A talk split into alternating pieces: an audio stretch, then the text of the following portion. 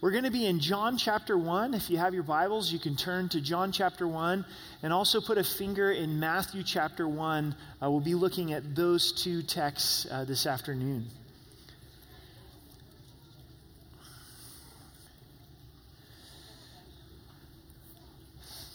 Let's pray together. Father, we come with a heart of thanksgiving that you would send your son to die for us, that he would be born in the manger, God in human flesh. We ask that you would really bless this time that we have in your word. As we read your word, would you speak to our hearts? So would you send your spirit, and we love you and we thank you. In Jesus' name, amen. Before we look at the more traditional account of Christ's birth, I wanted to start in John 1, because in John we see the grandeur of Jesus. We see Jesus is God, that Jesus is the creator, and then with that in mind, we'll take a look at Matthew's account. When John records this for us, he leaves out a lot of the details of the virgin birth, of Christ being born in Bethlehem, the shepherds, all of those things, but he focuses on who is Christ. What is his character? What is his nature? The pre-eternal existence of Christ. So this is John 1, verse 1. It says, "In the beginning was the Word, and the Word was with God, and the Word was God." So in the beginning was the Word. Speaking of Christ, the Word is a title for Christ. We'll see in a few verses, in verse 14, the Word became flesh. So in the beginning was the Word, and then the Word was with God, the fellowship that Jesus has with the Father and also with the Holy Spirit. And then the Word was God. No question about it. Jesus is God. So when we think of Christ coming in human flesh, it's God coming in human flesh. All God, deity, and all man, humanity. In verse 2, he was in the beginning with God. All things were made through him, and without him nothing was made that was made. The creator of the universe. Jesus is God. Jesus is the creator of the universe. We think of creation, the beauty of the mountains, the beauty of a sunrise. We've had some good ones this week. A little easier to catch the sunrise this time of year. It's later in the day. Sunsets, the stars, also creation in DNA, the detail inside of a cell. He's the creator. He has spoken all things into existence. In verse 4, in him was life, and the life was the light of men, and the light shines in the darkness, and the darkness did not comprehend it. So in Christ, in his life is the light of men that shines into the darkness. And that's what we celebrate. As Christ came into the manger, as he was born there in Bethlehem, the purpose was to go to the cross. His feet, his footsteps were leading him to the cross, where he would die on the cross for our sins, to pay the penalty for sin, our ransom for sin, to come into the darkness of our lives and be able to overcome the darkness. Even in the natural kingdom, in the natural realm, we see that light conquers darkness. This room right now is a lot of fun because you're here. But when it's dark and nobody's in here and all the lights are out, it's kind of a creepy room, right? But the way that goes away is you just turn on the lights and boom, the light overcomes the darkness. In Christ, his life is the light of men. And jump down to verse 14, it says, "And the Word became flesh and dwelt among us, and we beheld his glory. The glory is one of the only begotten of the Father, full of grace and truth." The Word, think about that for a moment. The Creator, God, the Word, came in human flesh and dwelt among us, moved into the neighborhood, if you would. And John tells us because of the incarnation of Christ, we're able to behold his glory full of grace and truth. If it wasn't for the life of Christ, the earthly life of Christ, how much would we know of God's glory? How much could we tell of who God is from creation? We know he's powerful. How much would we know from the Old Testament? God is holy, the holiness of God. All of these standards that we can't live up to. But in Christ, we see an amazing, compassionate, approachable God. Jesus understands the human experience. was the noon service, our first service today. I was watching a little boy. He was probably 9 or 10 months old over here during worship, and he was crawling. And he wanted to crawl up on stage, and Dad was having to keep him off the stage. But it hit me, Jesus had to learn to crawl, you know? In his humanity, he had to learn to crawl. Jesus had to suffer through learning how to read Hebrew. He's a first grader and trying to sort that out and put together all the phonetic rules of those things. Jesus knows what it is to get up and go to work day after day and do a mundane task as a carpenter. He understands the flu, if you're suffering with the flu this Christmas season.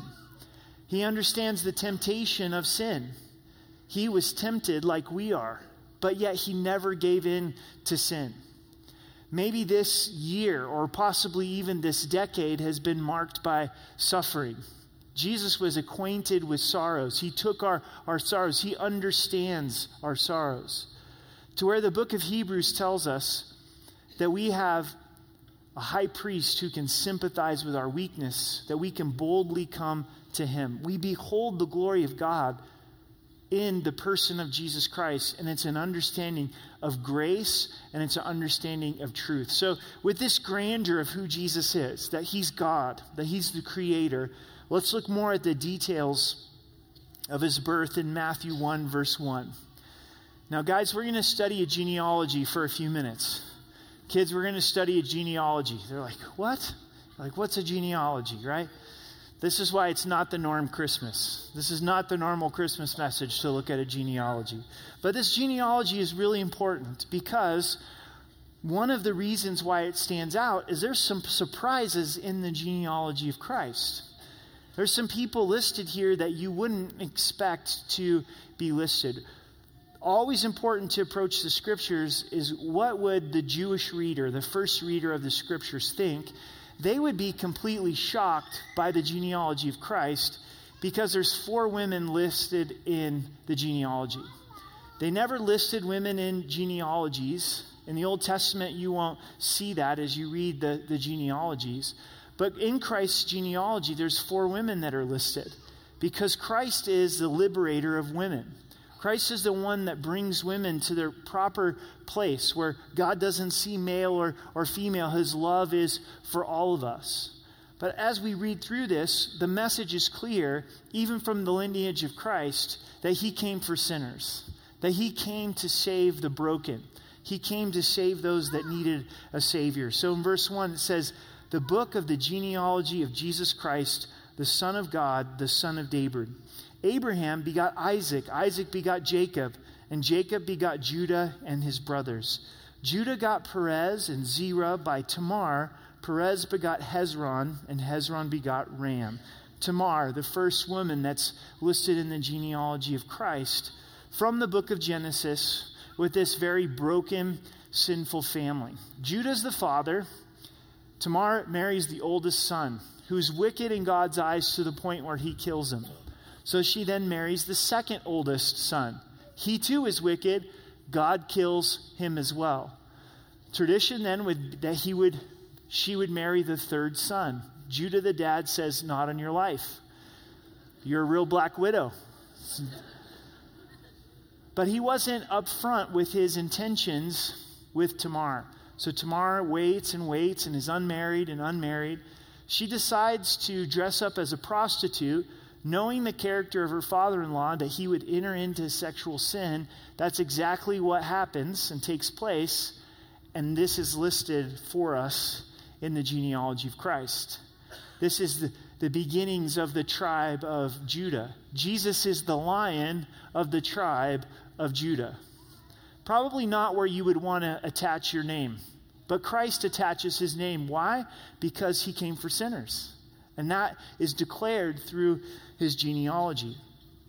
Verse 5, it says, Salmon begot Boaz by Rahab. Rahab was a Canaanite prostitute. So you find a woman who was living in sin, but yet she chose to believe the word of God, risk everything at God's word, and her name is listed in Hebrews 11 in the heroes of faith. Go down a little bit further, and we see Boaz begot Obed by Ruth. Ruth is a Moabite. The Jews were terribly prejudiced towards anybody who wasn't Jewish, towards the Gentiles, but especially towards the Moabites. In this genealogy, with Ruth being in the genealogy, God is saying that he sent his son for sinners. He sent his son for broken people. Verse 5 continues, Obed begot Jesse, and Jesse begot David the king. David the king begot Solomon by her, who had been the wife of Uriah. Israel really looked up to David, almost to the point of worshiping David, and we're reminded that David committed adultery with Bathsheba, the wife of Uriah, then had Uriah killed. So David was a murderer and an adulterer, and here we find it in the genealogy of Christ. Christ came for sinners. I won't go into it, but in verse 7, going down to verse 10, we see a guy named Manasseh listed. He was the most wicked king of all of the kings in the Old Testament. But later in his life, he repented and turned to the Lord, and God forgave him. And Manasseh is included in the genealogy of Christ. So stay with me, because as this is not the normal genealogy, we see the not the normal conception in verse 18. We'll read from verse 18 down to verse 25. Now the birth of Jesus Christ was as follows. After his mother Mary was betrothed to Joseph, before they came together, she was found with child of the Holy Spirit. Then Joseph, her husband, being a just man and not wanting to make her a public example, was minded to put her away secretly. But while he thought about these things, behold, an angel of the Lord appeared to him in a dream, saying, Joseph, son of David, don't be afraid to take to you Mary, your wife. For that which is conceived in her is of the Holy Spirit.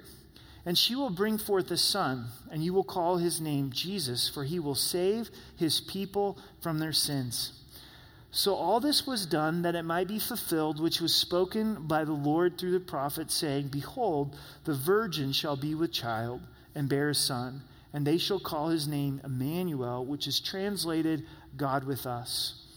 Then Joseph, being aroused from his sleep, did as the angel of the Lord commanded him, and took to him his wife, and did not know her till she had been brought forth her firstborn son, and he called his name Jesus.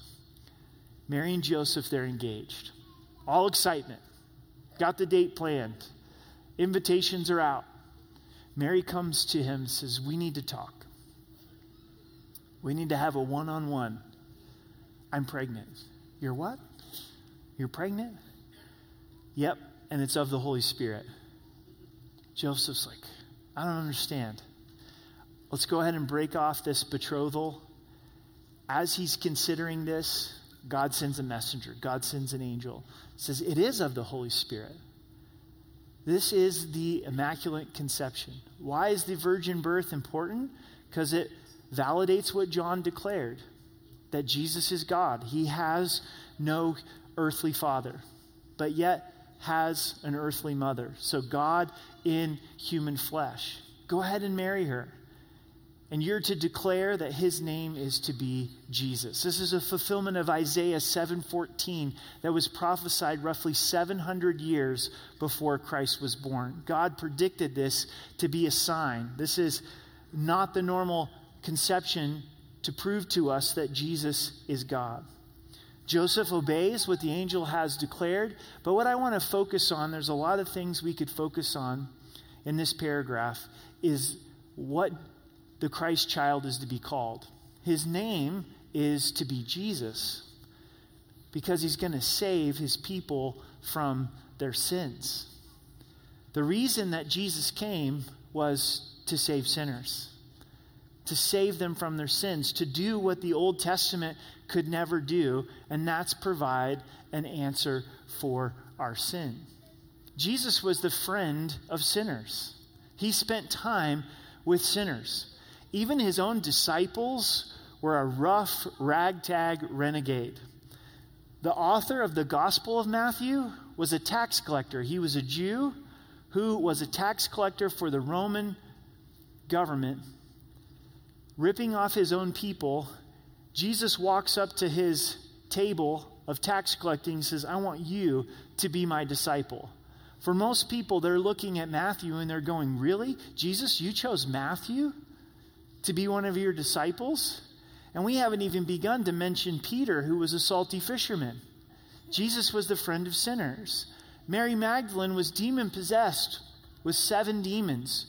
Community, I'm sure, was wondering, what do we do with Mary Magdalene? Jesus cast out the demons, and she was a follower of Christ. Jesus came to save us from our sins. And we're all in need of Christ's sacrifice upon the cross. This is the message that I missed somehow growing up in a Christian family, going to a Christian school, being at church several days a week, was the amazing love of God that's displayed in Christ being the sacrifice for our sins. Now, I don't think it was anybody's fault but my own. I don't know that I was really listening. What I did hear the message being is a lot of rules, a lot of do's and don'ts. These are the things you need to make sure that you do, and these are the things that you need to make sure that you don't do. And I wasn't interested. I really wasn't interested in the things of God or Christ or going to church or any of those things.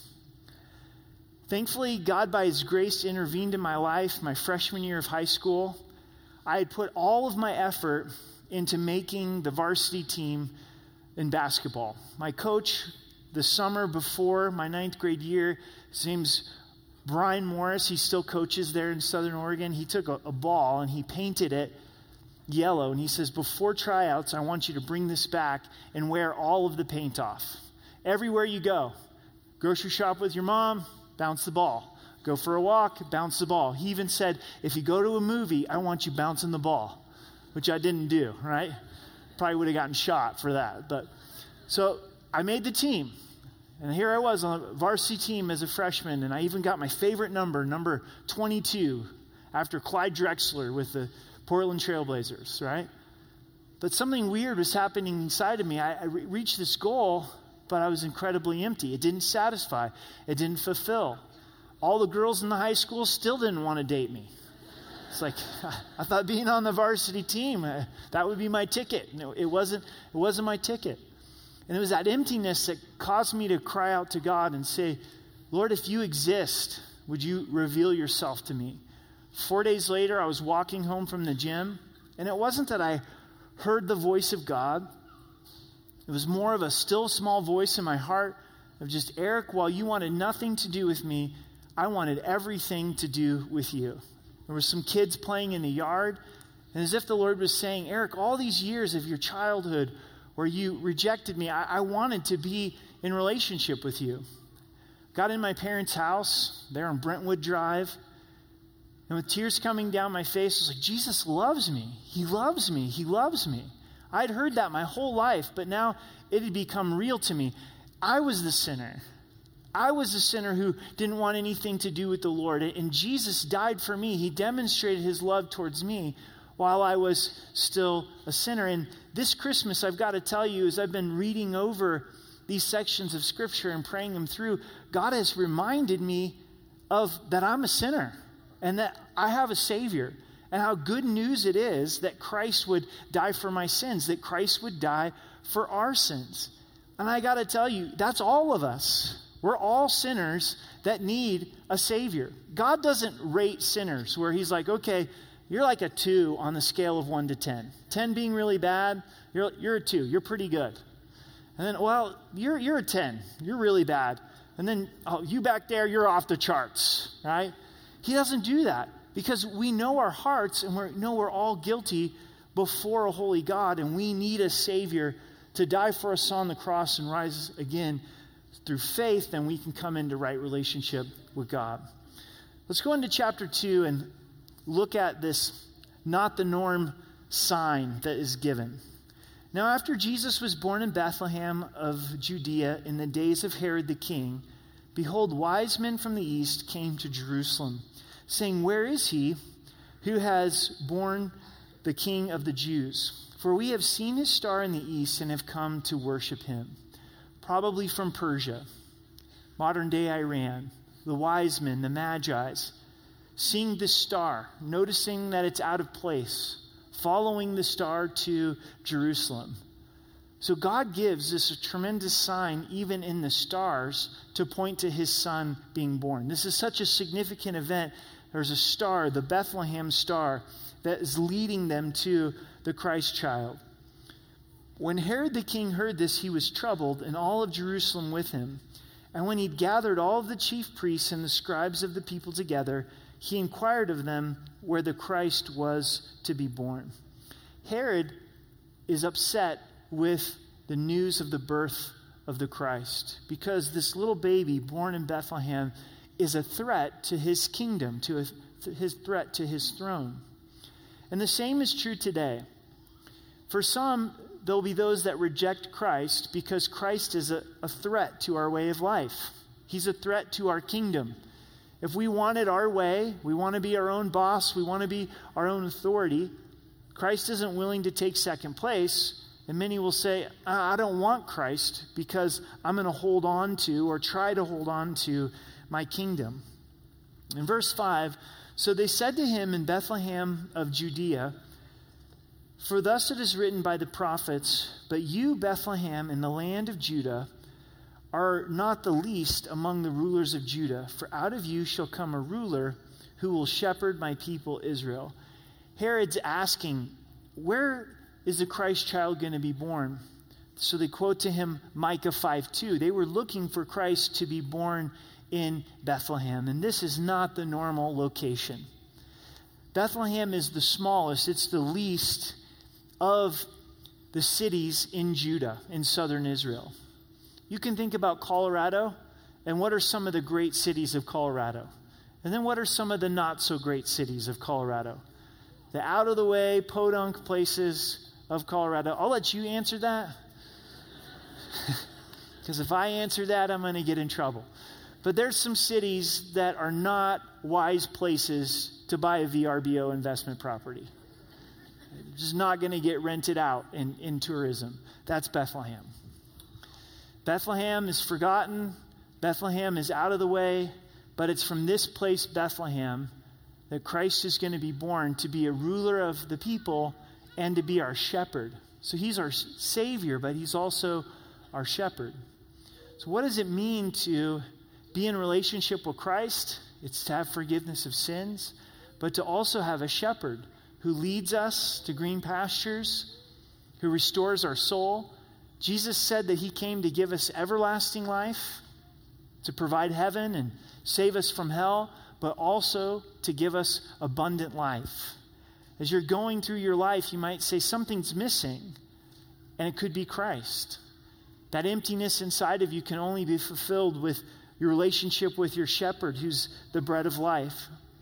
In verse 7, then Herod, when he had secretly called the wise men, determined from them what time the star had appeared. So as he's talking with them, he's able to do the math and figure out when they first saw the star. And he sent them to Bethlehem and said, go and search carefully for the young child, and when you'd found him, bring back word to me that I may come and worship him also. When they heard the king, they departed, and behold, the star which they had seen in the east went before them till it came and stood over where the young child was. The star stops right over Christ, right there in Bethlehem. When they saw the star, they rejoiced with exceeding great joy, the anticipation of meeting Christ.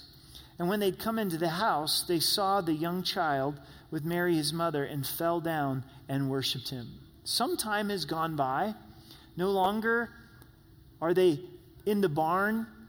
No longer is Christ in the manger where he was born, because there was no room in the inn. He's a young child. They're in a house. And as they come in and they saw the young child with Mary, they fall down and they worship Jesus. And when they'd opened their treasure, they presented gifts to him, gold, frankincense, and myrrh. Then, being divinely warned in a dream that they should not return to Herod, they departed for their own country another way. They open up their treasures to Jesus and give these valuable gifts to Christ. They came prepared to give. They came prepared to be able to worship. When we come in contact with Jesus, God, the Creator, in human flesh, who died for our sins and rose again to provide forgiveness, to save us from our sins, to be our shepherd, then our response is, I want to open up my treasure to you. What do we treasure? What do we value? And to be able to pour that at the feet of Jesus, to bow down before Christ. In just a moment, I'm going to give you an opportunity to make a decision about Jesus. And I want you, each person, to consider Christ. Consider where are you at with Christ. Christ died for you. John 3:16 says, "For God so loved the world that he gave his only begotten Son, that whosoever believes in him should not perish but have everlasting life." That's a broad invitation. We're a whosoever. We're all invited. But it's specific to you. It's specific to me. For God so loved you that he gave his only begotten Son. You're created by God.